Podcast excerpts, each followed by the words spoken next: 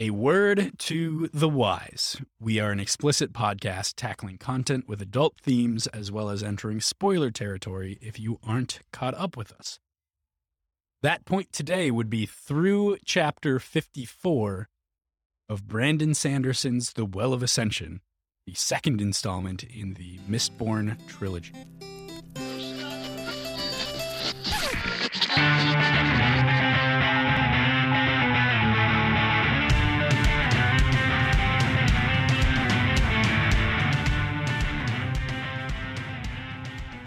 Hey there, this is Cross, And I'm PJ.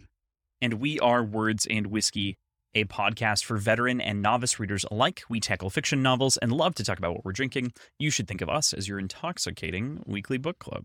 I, what is going on today, Crossland? There's some weird energy about that's making me fuck up the like clapping in and out of the episodes. Like our Devil's Cut just completely forgot to like click the record button, which is one of my only jobs at the beginning of the episode.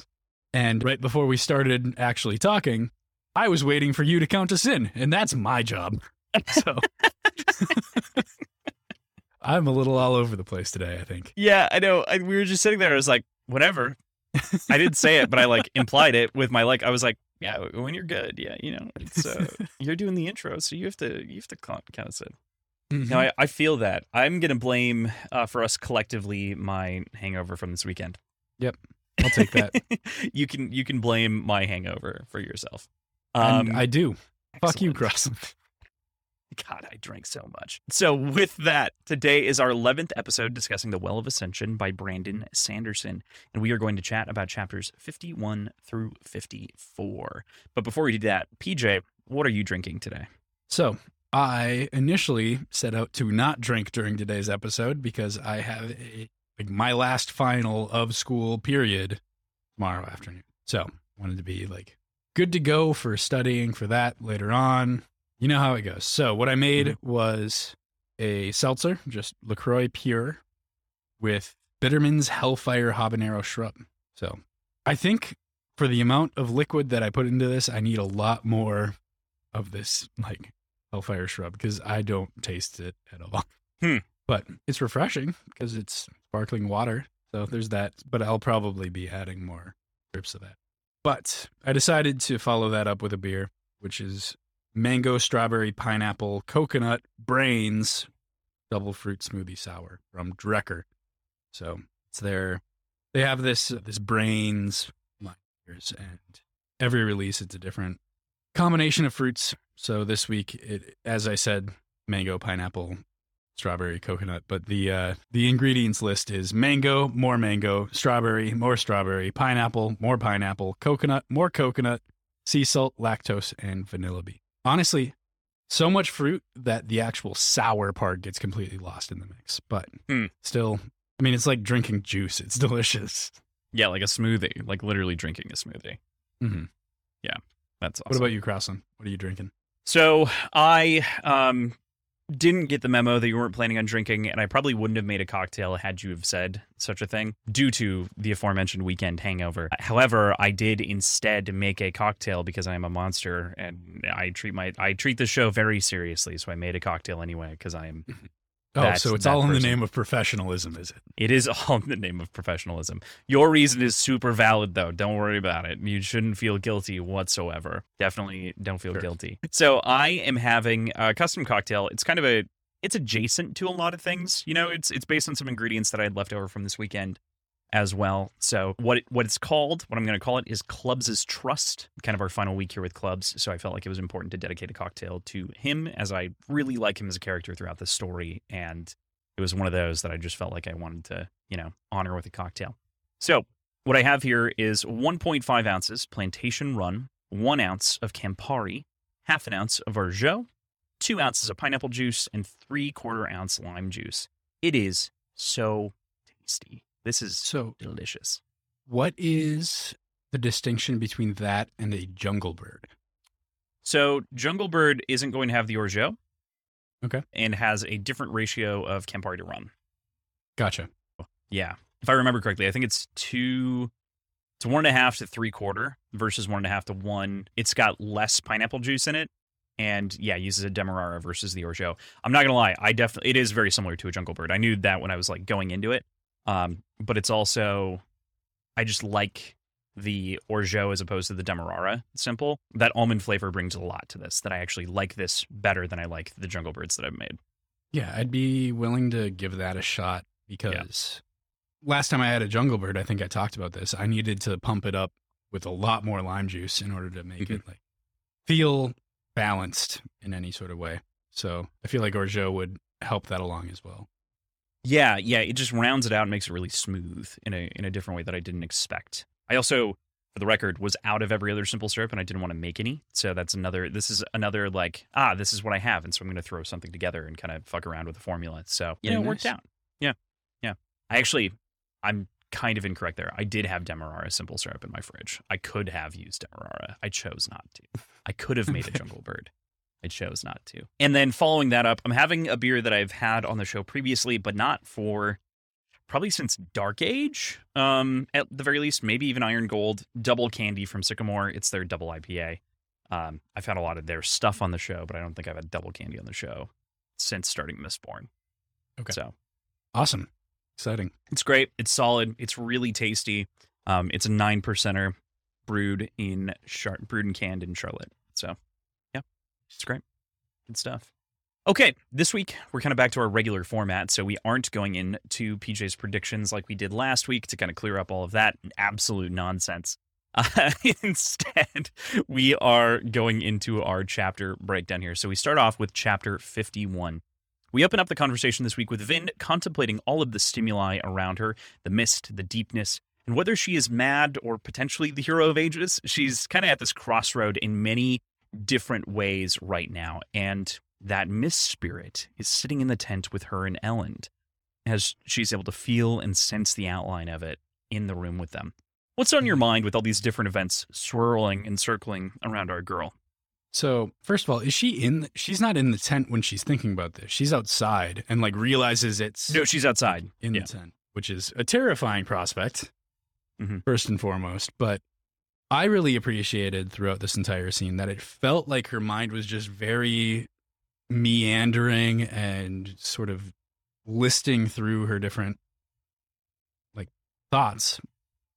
And you can almost feel her focus just snap to that that mist wraith as soon as, or not mist wraith, the uh, mist spirit as soon as like she as soon as it gets her attention like it's just laser focus and there there's something about the way that it's narrated i don't know what it is it just feels like a i get this a lot throughout this entire section of just kind of shifting in the way that a character is thinking to themselves as things are happening around them being very distinct and I'm not sure why or if it's something new or not or if it's old and I'm just picking up on it now, but it felt very easy to read. I don't know.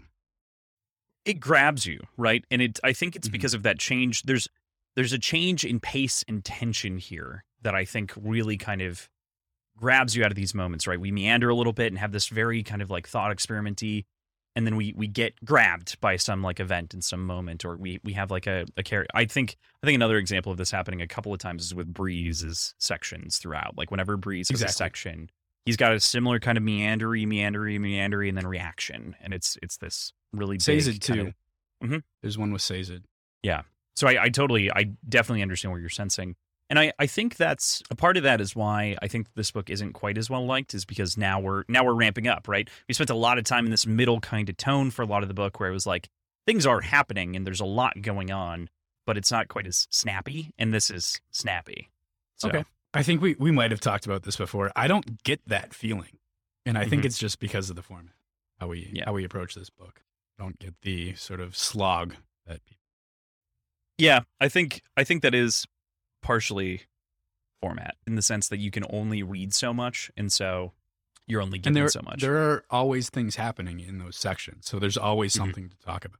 Yeah, it was bookend it, which is another reason that I think that people, you know, it's super easy to get just become a really quick reader who like goes through and wants like the next big thing, and to kind of lose the lose the forest for the trees in in reading in enjoying a novel, which is actually this is a this is just a semi side tangent. This is why I've gone through or I'm going through Rhythm of War more slowly is because I want to enjoy it. It's the last of the Stormlight Archive books that's published. So I'm just taking my time. I raced through the I raced quote. It still took me two months to read them, read those three books, but like raced through them comparatively. I just decided to slow it down to enjoy this last one for sure. So Nice. For exactly this reason. So feel ya. Shortly thereafter, we get a really warm moment and kind of a profound comment about how Vin is feeling right now. To, to quote here, Vin nodded, but he probably couldn't see her. She knelt, looking at him as the sun rose behind her. She'd given herself to him, not just her body and not just her heart. She'd abandoned her rationalizations, given away her reservations, all for him. She could no longer afford to think that she wasn't worthy of him, no longer give herself the false comfort of believing they couldn't ever be together. She'd never trusted anyone this much. Not Kelsier, not Sazed, not Reen. Reen. Elend had everything. That knowledge made her tremble inside. If she lost him, she would lose herself. So I believe that this has been true for a long time. Maybe even since the point where she expressed her love of Elend to Kelsier back in the previous book. It's this this relationship is something different than anything else that she's had, any friendships, any anything that we've seen so far. And she's been personally wrestling with the identity of her, like her own personal identity. And I don't know, this bond has been there through through the entire thing. And I think that if anything were to threaten it, she would have sort of snapped to this realization earlier, but it's good to see this really come into her forethought forethought and like realize for herself that she cares this much and is this invested in this relationship but i don't think it's technically a change in the relationship you know Yeah, yeah. No, I, I don't. I think it's not. I agree with you. I think it's not a change in the relationship. I just think it's a profound realization. It's it's Yeah. a it's a deeper understanding of what that relationship means to her and how important it is.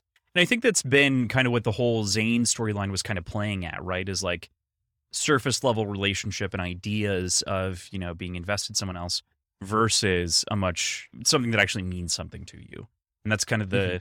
you know it's it's not really love triangle e but it is kind of what like love triangles get at in storytelling like the trope of them is the meaning of of a good relationship versus one that is not you know not a good relationship for you necessarily great person but not not one well not in zane's case but a lot of the time with the trope you know it's kind of the idea. So yeah. I totally agree with you though. I think that there were the seeds of this all the way back with kelsier. I think that that's a great great call. And i think we've only seen that deepen since the beginning of this book. So True. yeah it's it's great. I but i i just like that paragraph is one of my my favorites from this section for sure. Probably from this part even. I, I just really really enjoy it front to back. So spook makes an important odd ob, oh my god. Spook odd makes for odd observation yeah.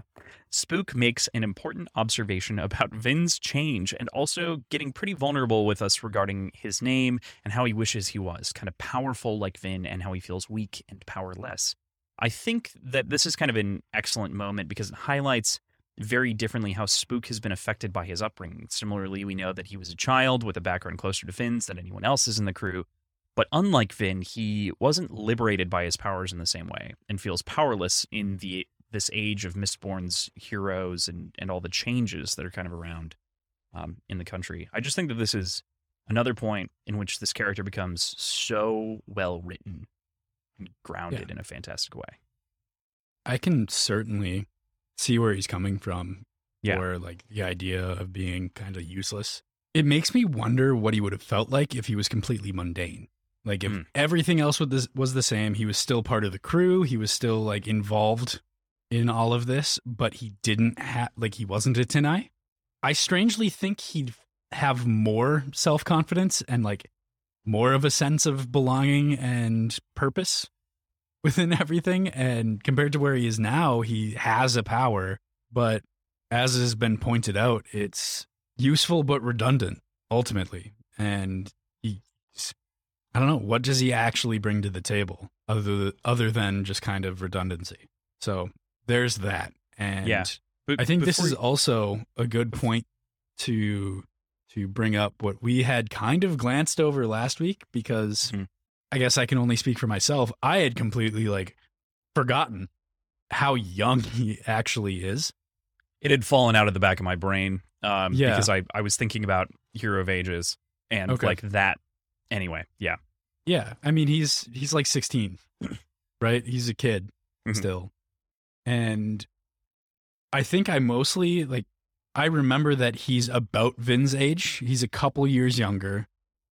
But they're all going through something pretty crazy and they have so much responsibility on them. Like they're they're central to a budding kingdom, which is not something that most kids go through.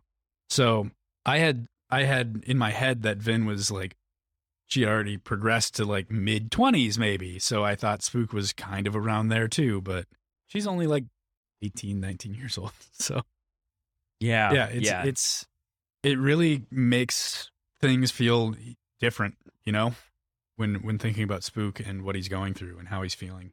Yeah, I definitely agree on the side of Spook because there's so much emotional maturity between, you know, even Vin and Spook, right? Because they are these, you know, Skaa outcasts and everything else that's been going on with them in the background. So really kind of come to appreciate them in that way a little bit more. I did want to mention, because you brought it up, the idea of sort of if he didn't have a power, how would he feel? And I think he'd feel pretty similar to how Dockson does, right? Like, or he would he would be trying to find. I agree with you. I totally agree with you. I think that he would be trying to find his place in a different way, in a grounded way, in something that you know he feels like he can actually contribute to. He does have that sense. He personally, obviously, feels that sense of redundancy versus versus Vin. And I think that's also why the relationship between that is kind of uh, not relationship, but rather friendship between Elend and Spook is foundationally great because Elend doesn't have anything and like feels, but he is he is like a king. But it's like, well, I made myself a king. Like I I had to study and I had to do these things, and you know, it's almost like Spook has sort of the naivete of you know a 16 year old wanting to find themselves. Of course, at 16, you feel you know those kind of yeah, I don't know those feelings. Yeah but there is something to be pointed out, even in that explanation of Elend becoming king. The only reason he had the opportunity to like study as much as he did and to be poised to take yeah. up that mantle is because of the very completely unfair upbringing that he had as opposed to Spook. totally true. Definitely an oversight. But I, I meant more in sort of the, Mhm. you know, that's a that's Yeah. a fair point though. That is definitely an inequality between the two. So inequity. You know, and I I think regarding Spook, I think it's great that we get more we get a little bit more on him later and like how he breaks. So I guess we'll talk about that then because I think that it again shows an important facet of his character that we'll we'll talk about then. We cut back though to the crew and begin to witness the attack of the Koloss on Luthadel. Our prolonged siege is finally over, and the fight against the Koloss has just begun. I really appreciate as the battle begins, says its commentary on what they get. Know, and so they said, This is what we get being ruled over by a god for a thousand years, a thousand years of peace. Tyrannical peace, but peace nonetheless. We don't have generals. We have men who know how to order a bath drawn. We don't have tacticians. We have bureaucrats. We don't have warriors. We have boys with six sticks. And man, from there, the fighting really starts, and it is brutal. Yeah, I'm glad you brought up this quote because you brought up the quote before, but this one is my favorite of of the section. And it's it's one thing to think about how like thinking about that quote and sort of the position they're in. It's one thing to approach it when they're under threat. The city is being surrounded by these armies and it's this overwhelming sense of unpreparedness. But to get that quote now, when the Warriors are like the Warriors, which are just giant humanoid beasts that are perfectly equipped, both physically and mentally, to just slaughter everybody that's trying to defend the city, it makes this hit so much more like directly in my chest of like, holy shit, everything's gonna topple. Like we just didn't. It, it's been a millennia of not being prepared for something like this. Yeah. Yeah, I, I think if if there's one small critique on the Koloss in general, it's that we didn't see something like this sooner. Like we saw we saw remnants of it, you know what I mean? But we weren't really exposed to the violence, and so we didn't have. We knew that it was going to be bad, but we didn't know how bad. It does make it hit more in this moment that it's like, oh, this is really fucking awful. But yeah, you're you're totally right, and that is it is literally a millennia of unpreparedness. Do you think part of that, like, I, I could see this going either way if this was a decision? Say this is a decision that Branderson made of do I include a foreboding scene? Not foreboding. Earlier, scene, I don't know. An, an earlier scene, I guess that's a a tease. You, I mean, it's Yeah. a tease, right? of of like for the reader to understand what these Koloss can do or is it better to try to put the reader in the shoes of the the people of Luthadel who probably don't actually know what they're up against to a certain extent and i guess as readers we're kind of left somewhere in the middle because Mhm. we have basically Sazed's knowledge of it of them and we have Elend's like firsthand account of going through the but so that that's more than the the- than the uh, city folk, but less than like being fully exposed. So I don't know. Mhm. I, I feel like thinking about this and and you know we obviously we can't change the book so i'm not going to focus on trying to fix the book right but it, an adaptation is a place where you can fix kind of spots like this in my head what you would do is you'd have Sazed on his way back from Luthadel travel through a city that was ravaged by the Koloss and do like him imagining the interspersed cuts of violence so like you would see him looking at like a at a house that was burned out and see that moment where you know, Koloss were cutting people down in front and where the bodies are strewn out and stuff like that. Mhm. Like that's what I think you would do to give you that tension because we didn't really know the threat that these things posed outside of an individual level, you know? Right. And even then, like, not really. Yeah. Yeah.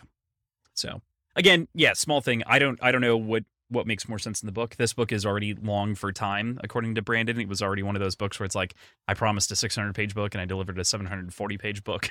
so Yeah. yeah. So I don't know. You know, I, I can't blame him. He probably did have an earlier cut that was longer, and that included that. It's kind of the most authors cut about 20%. Like you cut 20% out in edits of your story in the Mhm. attempt to streamline things because you're probably being dumb and too slow and you don't realize it till you're done. That's fair. So, yeah, I've cut somewhere in the realm of 30% out of that one book. So dumb and too slow is a very real feeling. But yeah, so in adaptation, I feel like that's the change that I would make because I think those flashes would work would work great as a as a source of uh, tension. We we of course we leave that and we cut back to Elend. Again, this week's material I think more than any other one lends itself directly to adaptation because it does literally feel like camera cuts between scenes and moments in a very clean way. We cut back to Elend and Vin and find the men that have been following them weren't Straff's scouts, but in fact a couple of soldiers and Elend's friend Jastes. Jastes quickly explains that he was forced to abandon his Koloss army outside of Luthadel due to a supply cart fire that burned all of his coins for the Koloss. This angers Elend, and he decapitates his old drinking buddy. This is a this is a weird moment um, for me as a reader, and I don't know how to perfectly think about it thematically. So I'm curious as to what your thoughts are. So my thoughts, I'll- I've got a few different thoughts. First of all, as far as the decision that Jastes takes to basically abandon everything and just kind of let the Koloss go, because uh, whatever, makes him a bastard garbage human, like Mhm. just a garbage person. I think he was dead either way, you know. But it is Well, it is bad. that- it's worse. That's not the point. The that's fact that he was doing in the first place was the problem. Exactly. So So he was he knew from the jump that he was precariously like positioned as the leader of this army and like he put himself in this shit show. He really Mhm. really did and he at his core based on like our conversations with like between Sazed and Jastes, we knew that he knew that too. He was trying to put on a face and pretend like he wasn't, but yeah, he knew that he was like really kind of on the razor's edge here. So figuring that he can just kind of wash his hands of it and not take any responsibility for abandoning the army that he's very tenuously holding on to is the same as just letting them go attack and like hmm. giving that order. Because ultimately operatively there's no difference. So that brings me to my thoughts on Elend and I think that this is very meaningful confirmation that Elend has kind of gone through a transformation into this capable leader and king. Able like he, his his comments prove that he's able to forgive like very compassionately on a personal level, but won't let that persuade his decisions that have to be made on a diplomatic level and following through with the needs of his people. So, and I think it's very fair to say his people would would need justice in this moment because for all he knows, Eluthadel's gone based on this act, like single abandonment action. Yeah, yeah. And I I agree with all of that wholeheartedly. Like I and I think that you're entirely correct. And you know, it's it's one thing for this philosophical drinking buddy to have a conversation about potentially doing something like this. It is entirely another thing to go through with doing something like this and to have gone through this thought experiment of like, well, what if we like I'm controlling the Koloss with money as opposed to like just positing it and like having that conversation, which is what he previously really was with Elend, you know, more of a they were friends for sure, but like it was it was more con- conceptual in the moment that they crossed that line. You know, it's it's a different different game based on the risk and the judgment, which is why I do I ultimately understand exactly why Elend makes this decision and does the right thing, and even the soldiers agree because they understand. But I do think it's a it's a little bit at odds with the and this is good. This is good. I, I mean this with all like I don't mean this is a bad thing. It's a little bit at odds with where he started, right? And this shows that that growth trajectory that he's been on over the course of the story to not being the straight up moral paladin, like bad people still deserve consequences, but it is a little Judge Dredd of him. You know what I mean? Like it is, it is a little of one mind, not like a, yeah. I don't know. I, I just that. have that like one small thing. It's again, I, it's not. It's just like a character thing. Like no, I think I can agree with you on that, and I guess that brings up a question for me to you. Do you think he actually forgave him on a personal level? Like he says I think so. Does? I yeah. think so. Okay. I, I think I think he meant it. I think he was sincere about it. It just gets me back to that. We we asked this question back when he first stabbed Jastes before, right? Of mm like, where the fuck did that come from?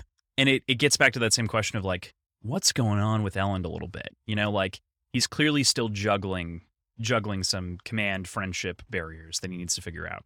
Which is also like his his identity with like titling friends and like having them call him Lord or King back when he was before he was deposed and there's there's still a lot of identity questions I think at this point. But I think that this is kind mm-hmm. of sealing in that identity to some degree that he associates with I don't want to say king because he's not a king, but like his sort of authority. I don't yeah, I don't know. That's that's the tough part is without the authority, what are you? You just you're a vigilante. yeah. Right now he but, is. But he's also outside of like is there a governing body right here anyway? I mean, I think he's still in the central dominance or the north dominance, I so suppose. there is technically, but like, and no one's going to hold this accountable. No one but us would ask this question, right? But I do think it's kind of a little bit of vigilantism, if we if we think about it for it, too long. I mean, yeah, if you if you really think about it, yeah, absolutely. Yeah. I don't disagree with it though. No, Again, I don't either. So I don't I don't think that any of this is bad. It's just an interesting thing to ponder. We got some reactions. I actually thought that this happened in Hero of Ages. I didn't think it happened right now. I remembered the scene entirely differently. And I got a post in the No PJ Sun this week about decapitating Jastes, and I was like, I thought that was in the beginning of the Hero of Ages. Oh.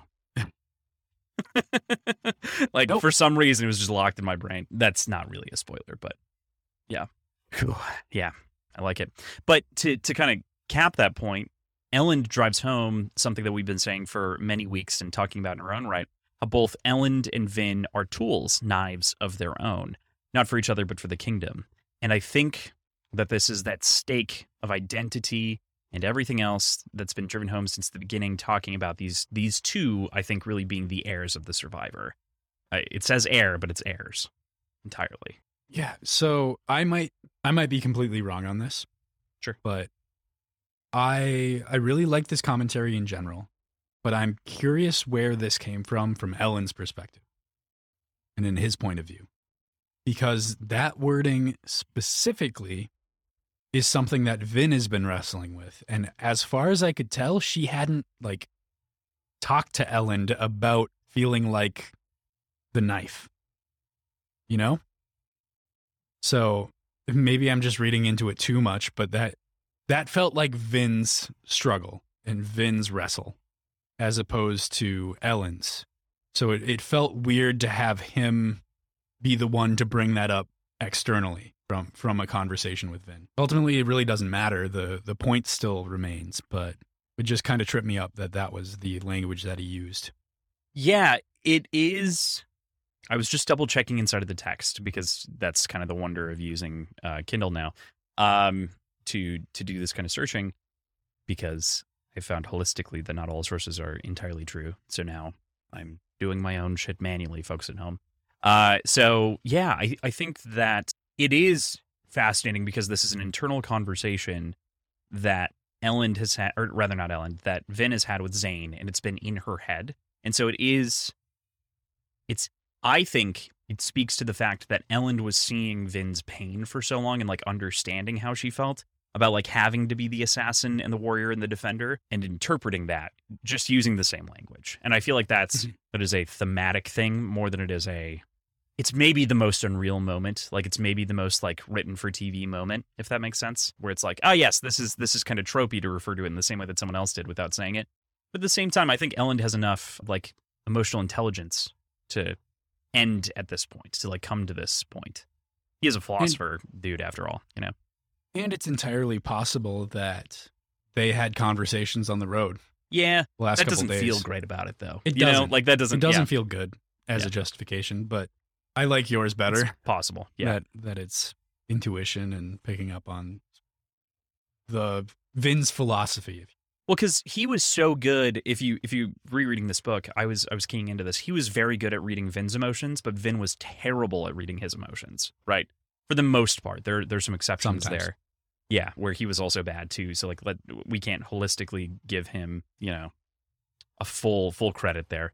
But at the very least, we can say you know I think he's more intuitive emotionally and emotionally intelligent than Vin was to start. Vin was it's a lot more to question and always has. So he's he's came from a sense of security and she's come from insecurity her entire life. So our final conversation of this chapter is one that I'd hinted at a little bit earlier. It's the conversation surrounding Sazed's lie that the Koloss would take the city, as we definitely know to be happening. And Vin also comes to realize that the well isn't north and that their quest was intended to be fruitless, as Spook uh, that clubs had told him. So this is this is kind of a fascinating moment to end the chapter on. And yeah, what what do you think? I guess I guess I have a gripe with it. I don't know why. Because she she then like within this like obviously she knows that the lie is happening or that she was lied to. But then she really pays attention and feels the beating from Luthadel and to the south. She's like, "Oh man, it's been it's been there the whole time." But I feel like we had explicit passages saying that she was following the beating northwards. I think that she thought that it was getting stronger. And and for the record, just to kind of clarify some thoughts. So so here's why I also think that this chapter is brilliantly written is because as we head away from the beat, Vin starts getting better and like mentally healthier and like a lot of things improve for her as she goes away from the sound of the beating in the background. If you if you look at that over like the last week or so, Okay. and as she like I, I noticeably I noticed that this time. That's when she starts to actually have meandering thoughts again and like takes time to ponder a lot of things as opposed to being rushed between thing to thing to thing and feel like it's just pressure and stress building up. Um, so I think that that's why it falls into her rear view, so to speak. Like she she like forgets about it, and it's prophesied. And the, like Elend says, there's no reason that it shouldn't be in the Terris Mountains. All the religious texts say this. Everything everywhere says this. You know, everything that they have on it says that it's there. So it feels right. And she's like finally being able to sleep again soundly, and like all these other signs that say that Mhm. you're going in the wrong direction actually she does not hear it in the other direction per your point she Okay. she just feels like it's there Gotcha. and then she stops paying attention to it because it gets lighter I just for whatever reason I felt like there was a comment that said she's she's following it north. And maybe that's just the wording and I read too much into the into the word following. yeah Yeah, i think i think she wasn't following the beating so much as she was following the idea of where the beating came from if that makes sense Okay. Gotcha. like where she assumed like they all assumed it was there yeah, Yeah, that's fair. Yeah. Good to pick up on that sort of mental health, physical health of Ben improving as she gets yeah I think that was a really big one on this read because I did I don't think I caught that the first time and I was like, wow, this is such a small thing, but it really changes as she leaves in a good way. And you can kind of see as she gets back, she gets more stressed. But that stress can also be attributed to the fact that her friends are in danger. So it's kind of I'm I'm of two minds on that as she heads back. Actively dying. Yeah. yeah. Yep. there, there is. I that, mean, there's that. for sure. Um, I just want to find this. Sorry. Does it start with Vin's perspective? Where Yeah, in the chapter? You mean? starts with 51 starts with Vin's perspective is what I'm saying. Mhm. Yeah. Yeah. Yeah. Oh, here it is. She literally says the opposite. Yeah, she literally says the opposite. But it's not directional, which is weird. Just in Mhm. her in her head. Okay. Yeah, she literally says, "Shouldn't the thumping be getting louder, not softer?" I don't know why I just completely like flipped that in my head or ignored that. I don't think it was because of this week's reading. I think it was because of last week's when they're heading out of the city, because that's kind of the indication is that it's like, okay, to follow the thumping, but it's not really following because she doesn't understand the directionality of it yet. So Okay. I think that's why, because That there's an sense. assumption on the mapping there more than anything else. Okay. I super, Yep. I super get where you're coming from because I think that is the intentional mislead, if that makes Mm. sense. Yeah. Yeah. Cool. Glad we uh ironed that out a little bit. Yeah, no worries. No worries. Me too. With that, we move into chapter 52, our second chapter of the week.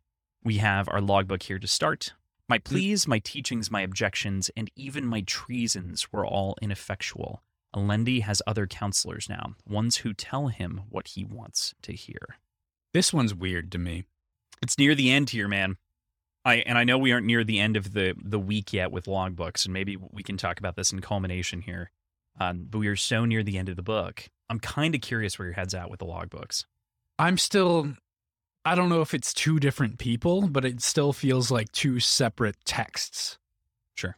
That we're reading. I could believe that it's two separate people entirely because we get simultaneously information about Kwaan sort of creating this subversion with Rashik in on one side of things and on this it's straight up treason for the sake of trying to like get Alendi to stop.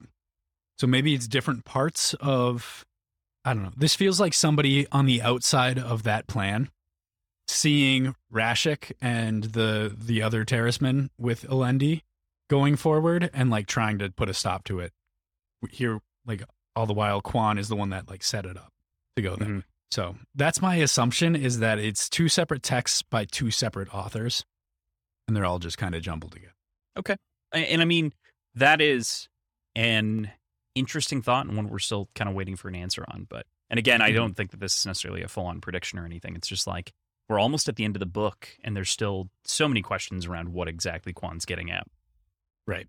Yeah. I really think as we get into this chapter now, uh, Breeze is the highlight of this week for me um, in a bunch of different ways. I think that he is the most intentionally grounded and well written character as we move through this bit. And it makes me very glad when we get to this section that we've gotten Breeze's perspective here because we can kind of get a normal feel for how he is and really the impacts that this combat is having on him. But I think that his perspective is just so strong and strongly written that I really enjoyed immensely. We join him soothing away the fears and anxieties of the troops around him at Zinc Gate. We share a quick moment here with Clubs as well, speaking about his time as a warrior in the South under the Lord Ruler and how they often won their conflicts because of the Koloss. I want to make mention of this because I think it feeds back into the bit that we were talking about last week with this man being a craftsman. Now we kind of have this fuller picture that he left his sort of warrior profession to become a craftsman. It's like that coming home from war and like being well revered. And you can kind of get an understanding of how he got to the station that he did because of the war experience and also like why he prefers that and why he wanted to be that life and why he is this jaded kind of man and character. I don't know. And and that he like can't escape it. I just love Clubs' arc so much. And, you know, it's unfortunate of course that that ends this week, but I I think that it is yeah. What do you think? Yeah. I, I think you covered kind of my feelings on that pretty That's fair. well just in going through that. But kind of on a higher level, I think clubs and breeze both independently and together have such strong presences and personalities in this section of the book. I feel like without saying the character names, we could tell. Like it, it's so distinct that we'd be able to tell whose perspective we're in just from just from the sort of personality being portrayed. And I feel like this would make an amazing perspective shift in any sort of ap- adaptation. Just going to to Breeze specifically because that's what we get book, but dealing with these two is so distinct and unique, and it, it would make a very easy transition from a different character's point of view, much in the way that like Game of Thrones has very distinct, separate personalities in every single one of the perspectives that they follow. This lends itself to it perfectly. This is like a C plot that plays like a B plot. You know what I mean? Like, Mhm. it- typically you've got your ABC plot, right? So our B plot is really Sazed. Our A plot is Elend Vin. So yeah, this is like a perfect C plot that really plays as strong as a B plot does. So yeah, I Totally totally agree. agree with you. Yeah. It would definitely, definitely work as a fantastic cut around inside of an adaptation.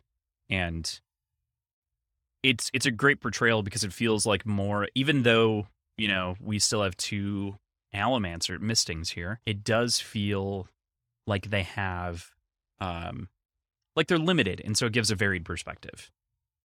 Because they you know only have their one. It's not quite every man but it's as close as we can kind of get for the most part. So cool. Then of course after the last chapter in the betrayal by spook and the coward commentary i can't believe did we not talk about that? Uh, i just want to briefly mention spook's spook being so down on himself there is kind of painful to read but at the same he's not he's not really a coward. He was just doing what he was told he's a 16 year old you know like I feel bad I don't think I blame him in the slightest. And I don't think Vin does either. No, no, I, I just mean his internalized blame. You know what I mean? Yeah. Like that's that's what I think is wrong. I think ultimately, what was he gonna like? Again, sixteen year old, you have to you have to give him a pass. Getting getting back to this chapter though, the reason that that brought up up into my mind, uh, Vin is pewter dragging her way across the countryside, and I'm just struck by the emotionality she feels for her friends that she knows are going to die. She was under the impression that she was traveling north to save her friends with whatever power she could find at the well. And man, this is just a tough spot for her to be in. Her like crying and everything else was just a, a gut punch. She is just racked with stress. She's frantic. She's exhausted. But she never stops being so like laser focused and driven. It it makes for a really really fun read throughout the entire thing. And ultimately like there's not action happening here. It's just her running. And it's still exciting to read. Yeah, the pace is somehow still electric, and you're just like because it's it's frantic, like you're saying. Like it's it's very it's got that energy about it. So yeah. Mhm. I I feel that as well. And so we get we get that pewter drag, which is fun. And I just want to mention this very briefly. That there's that brief conversation. So again, this part is structured like a movie or a TV show in the way that it kind of like cuts back and forth, right? So we jump again to clubs and breeze for like two pages or something like that. And, you know, it's it's a cut back to how did we get here? And there's just that nice little joke that we get from clubs, which ends up being, you know, kind of our last dash of of humor that we get from him is uh guess we're just idiots. And then they're talking about kelsier and it's like he turned us into idiots who would stand at the front of a doomed army. And club says that bastard. And you know it's a it's a great moment to go go out on right when the gates break. Feels like helms deep has just erupted and we had our our last our last bit of humor before the world ends. Yeah. Yeah, that felt good. Yeah. It's just a small thing but it's you know it's just a nice it's a good send off at the very least and we've spent a lot of time with clubs over the last week and you know obviously i didn't make a big deal out of it because i knew that he was going to die but like yeah yep. So we cut to Sazed, who really doesn't believe that he's got the uh, makeup to be leading the gate under a siege, and that he can't really do it himself, and is seeking new leadership in the place of the the commander slash just nobleman who was assigned to his gate.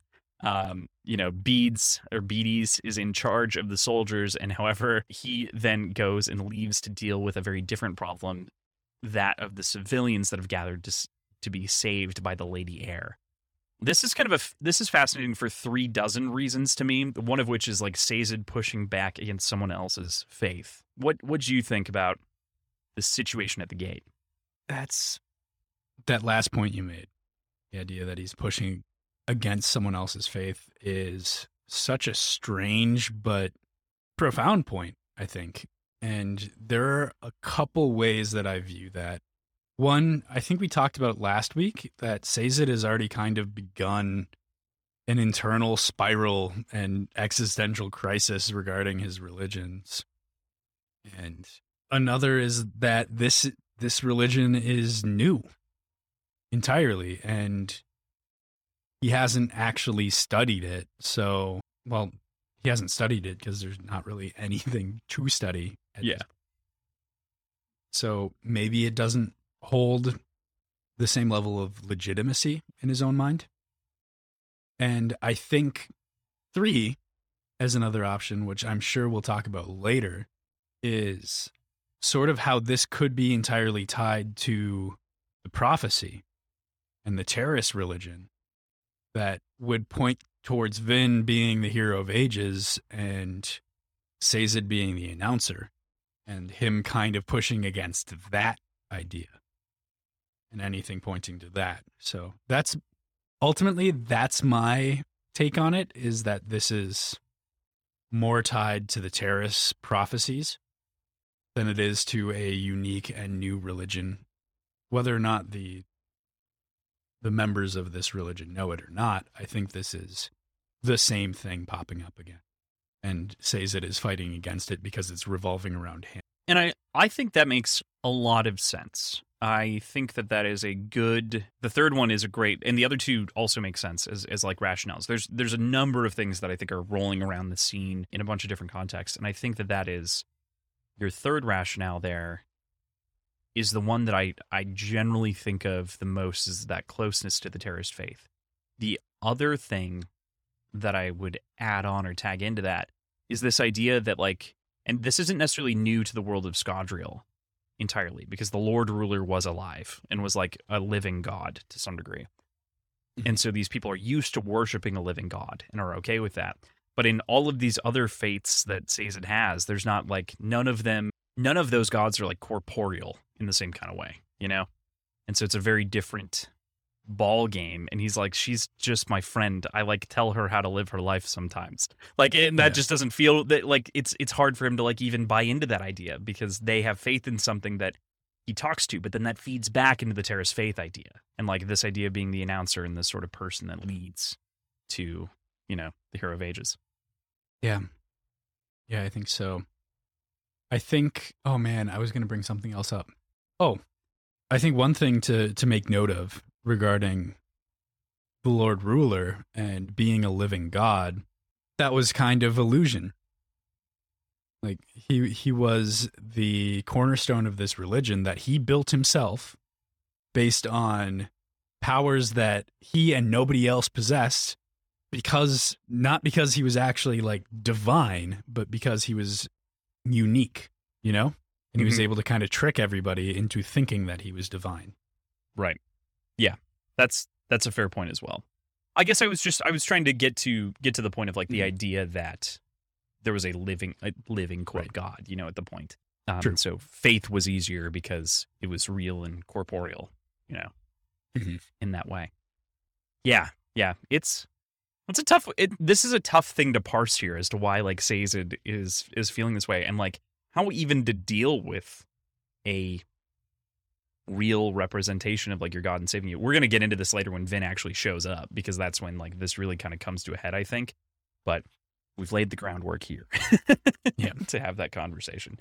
So of course, before we can complete the argument that's happening there between the people, a Koloss makes its way up and over the wall, throwing beads over its shoulder like a child done with playing with a toy. And then the fighting really begins. Fuck. Yeah. What a just an intense way to start a fight. Just getting ripped into combat. I don't know, man. I'd I'd rather wade into the into the shallow end a little bit more. I think. yeah, but just Give me the kiddie pool for like 10 minutes, then I'll jump in the deep end. But I don't know. At least let me get my like feet wet before we do laps, you know? Like, yeah. so that said, actually during swim practice and stuff, I my favorite thing to do was just jump in because I was never going to like I was just gonna complain if I slowly got into the water, you know? It's true. It's true. Which you know is one. Of, it can also starting a fight like this, and to your point on swimming, like sometimes jumping in is just the best solution all around for every every way, shape, and form. It gets you going faster. You get acclimated faster. Everything changes. It's also the most realistic. Like That's true. in the case of the story, like you're not going to get you're not going to get your perfect point out in real life before you have to go do something or like make a change. Conversation and everything else just doesn't work that way. Right. So Intensity abound. Right, right. And wow, it is crazy. I man, I'm not gonna lie. I when I was reading this, totally the first thing I thought of was that metaphor of like a child throwing a toy. And I was like, it's a, but originally I wrote Barbie, like throwing a Barbie over the shoulder. Because that's exactly what I imagined. Just like a 10 foot person grabbing a man and just going whoop and like ditching the Barbie into the people, er, into the Koloss to become like a meat for the Koloss, Yeah. becoming a meat. Becoming a meat. I mean, it, it's not it's not that dramatic. It is No, well- dramatic, but it's like me grabbing a toddler. and then like You know, flinging It's them. like me just flinging a toddler over my shoulder. Yeah. Which, you know, is a horrifying prospect, and I'd be able to do it pretty easily, but it's not that easy, you know? Like there's Yeah. there's some effort that would go into that. It's fair. I disclaimer, I do not endorse in any way throwing toddlers over shoulders. The I feel like that covers way- me legally, right? Yes, it does. The only way that you can do this is if you preface it with sack of potatoes and you don't let go. and you like throw them up and onto shoulder, not over shoulder. It's the key clarification. That's what I meant. Oh, sack of potatoes. Mm-hmm. That's Is that what exactly what I was talking about. Yeah, yeah. You're legally absolved, I think, of any potential wrongdoing. Potential, I yeah, you know, you're right. not even bad. close. All right. So as the story does, it cuts around a bunch, and we cut over to Vin stopping in a small village, meeting a group of Skaa who've taken up residence in a nobleman's house. Vin is out of pewter for the pewter drag on her way there, and she comes to the realization that you know she doesn't have enough, and that she wouldn't be able to get enough in a reasonable amount of time. She comes up with a different solution, something closer to the spike way of before, using rotate a rotating group of horseshoes basically to create a mobile spikeway for herself. And this is so fucking cool. It's super cool. It was it was a fun like just the entire process of her like trying and kind of figuring it out and getting her groove a little bit was satisfying, very satisfying to read. But as far as this section goes, I talked about it a, a little bit in the Discord when I was reading through this the first time. And how do you imagine her taking off initially? Like she's talking to the skaa and she's like she confirms that she is her and then like bounds away but like how do you imagine you crossland how do you imagine her like taking flight So for me, when it comes to this in particular, I imagine her dropping the horseshoe and going straight up, and then actually throwing a horseshoe backwards at an angle and pushing for that to start her momentum forward, if that makes sense. So she Okay. pushes at an angle to like get herself launched because like the tip of the horseshoe would hit the ground first, like, and then it, so that would be her forward momentum, and then she just kind of continue building on that as she went. That was my thought. But, i meant more body were you- posture but um it does Oh, I- say oh. that she she goes up and and forward Yes, yes, Um, right. So like she initially just goes straight forward and based on the mechanics of what we know about steel pushing, it goes straight out from her center of mass Mhm. and like it affects her that way. So I like to imagine, I don't think this is how she does it. I think she like braces herself and like gets into position and like kind of looks like she's flying or jumping or something. But I like to imagine it's like rubber banding in in a video game where she's like talking and then just boop, just stays in the exact same posture and just slides forward like into the right. posing around, basically, but not quite a T pose. You know? Yeah. No, that's a, that's a fair point. I I totally totally agree with you. Now that you say that, it's definitely got to be like she just goes right? Because you can imagine like you can also imagine the flourish of like, her like crouching and then jumping to like take off and like doing something fancy and like spinning and getting the tassels going and Yeah. you know i don't know getting getting fancy with it. But i like to think like you think where it's just like in kitten cannon launched out at an angle. Like just gone. But then then after that, she's like actively almost like Yeah. climbing a ladder because she's like throwing horseshoes and catching horseshoes throughout the entire thing. So like Mm-hmm. she's she's doggy paddling through the sky for the rest of the time kinda or swimming. It's not a bad way of putting it. Yeah. I can't imagine anything else now. But like standing, you know, like treading water badly. Yeah. With your arms. Her legs are fine. But, you know, treading water badly is when you actually can't tread water. I'm just imagining like not doing circle arms, you know, like doing, I don't know, fucking forward, backward for some reason. Oh, don't actually, I wonder if she'd have to go backwards Why? because the horseshoes are coming at her center of mass. So for her to catch it, she has to be in front of it. Couldn't she have it behind her back and like catch it Yeah, how's she gonna throw it behind her back? like that? Like, Oh wait, she's not throwing anyway. She's, she's yeah, she's not. She's just pushing. dropping, right? Yeah. Yeah. She doesn't have to actually like do anything super intense. Yeah, I suppose so. For for those of you at home, I had to stand up to imitate the way that I thought that this was going. She could hypothetically T pose across the entire continent if she wanted to. Yeah, yeah, she could totally. You haven't seen Raised by Wolves. Never mind. One of the character, one of the big scary robots, like T pose flies, kind of like like a like, but it's more like a Y pose, I guess, kind of like a low Y, as opposed to like Mhm. up high, it's down beneath. More like repulsors, you know, like Iron Man style repulsors, but like not Yeah. actually, yeah, engines. Anyway, yeah, yeah. No, she could I- totally do that. yeah, she could do that. Yeah, okay, I just I'd like to see that adapted right. How does that? because and I- well, I, I think they'd probably go with some sort of flourish that makes it look more like pulling like more like pulling it towards her hand instead of towards the center of her body because that just makes it makes the motion easier to do, you know? I think that this is so grounded though in physics that they would have a tough time not They'd have to. not following through and making it real. Like that would be I think that would be a really big sticking point for Brandon because he wants everything to be so well grounded Mhm. um I agree.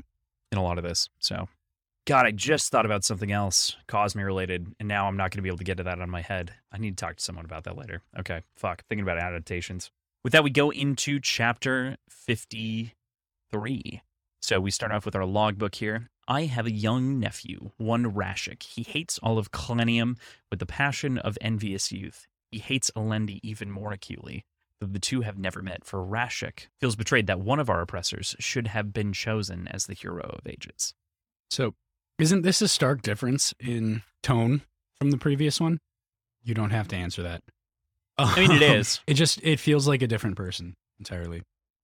Okay. But gives some more perspective on Rashik and makes me feel like he was maybe even the instigator of this plan as opposed to Kwaan putting him up to it. I don't know. He's poised to be kind of the foil to this whole thing from the jump. Yeah, no worries. Yeah. Yeah, no, I, I totally and this is just an, in connection to the text itself. I was just curious about something. Yeah, I I think that there is something to be said about the tonality here. And I do understand the concern. Yeah. Interesting. So like the yeah, finger twirling, mustache twirling levels of of intrigue here. Chapter 20, 53 in general is chock full of frenetic energy, energy and brilliant cuts between perspectives. Um, so lots of this is going to, I'm probably going to say cut to, cut to, cut to a lot because we move around through a lot of perspectives pretty quickly here to kind of see the impact of the battle on each of these people. But with that, we start quickly on Straff. We get like a page, page and a half with Straff. Straff think, thinks he's figured out the drug combination that he was hooked on, which is that of a leaf uh, that had been kind of his the, the drug that he knew is very harmful, and so he's going to have to slowly wean himself off of it.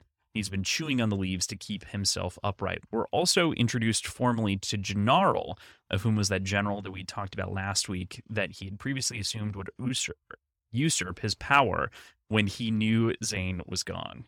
I was really expecting there to be some sort of resolution, much like what we what he was expecting Gennaro of kind of him requiring someone to take care of him and help him and like follow through with the decisions that he makes. And eventually that coming back to bite him and for the guy to just kind of off him, take take the position, but kind of toy with him first and put himself into an even more advantageous position before killing Straff. But nope, he's standing. He's he's not fine, but he's more or less all right.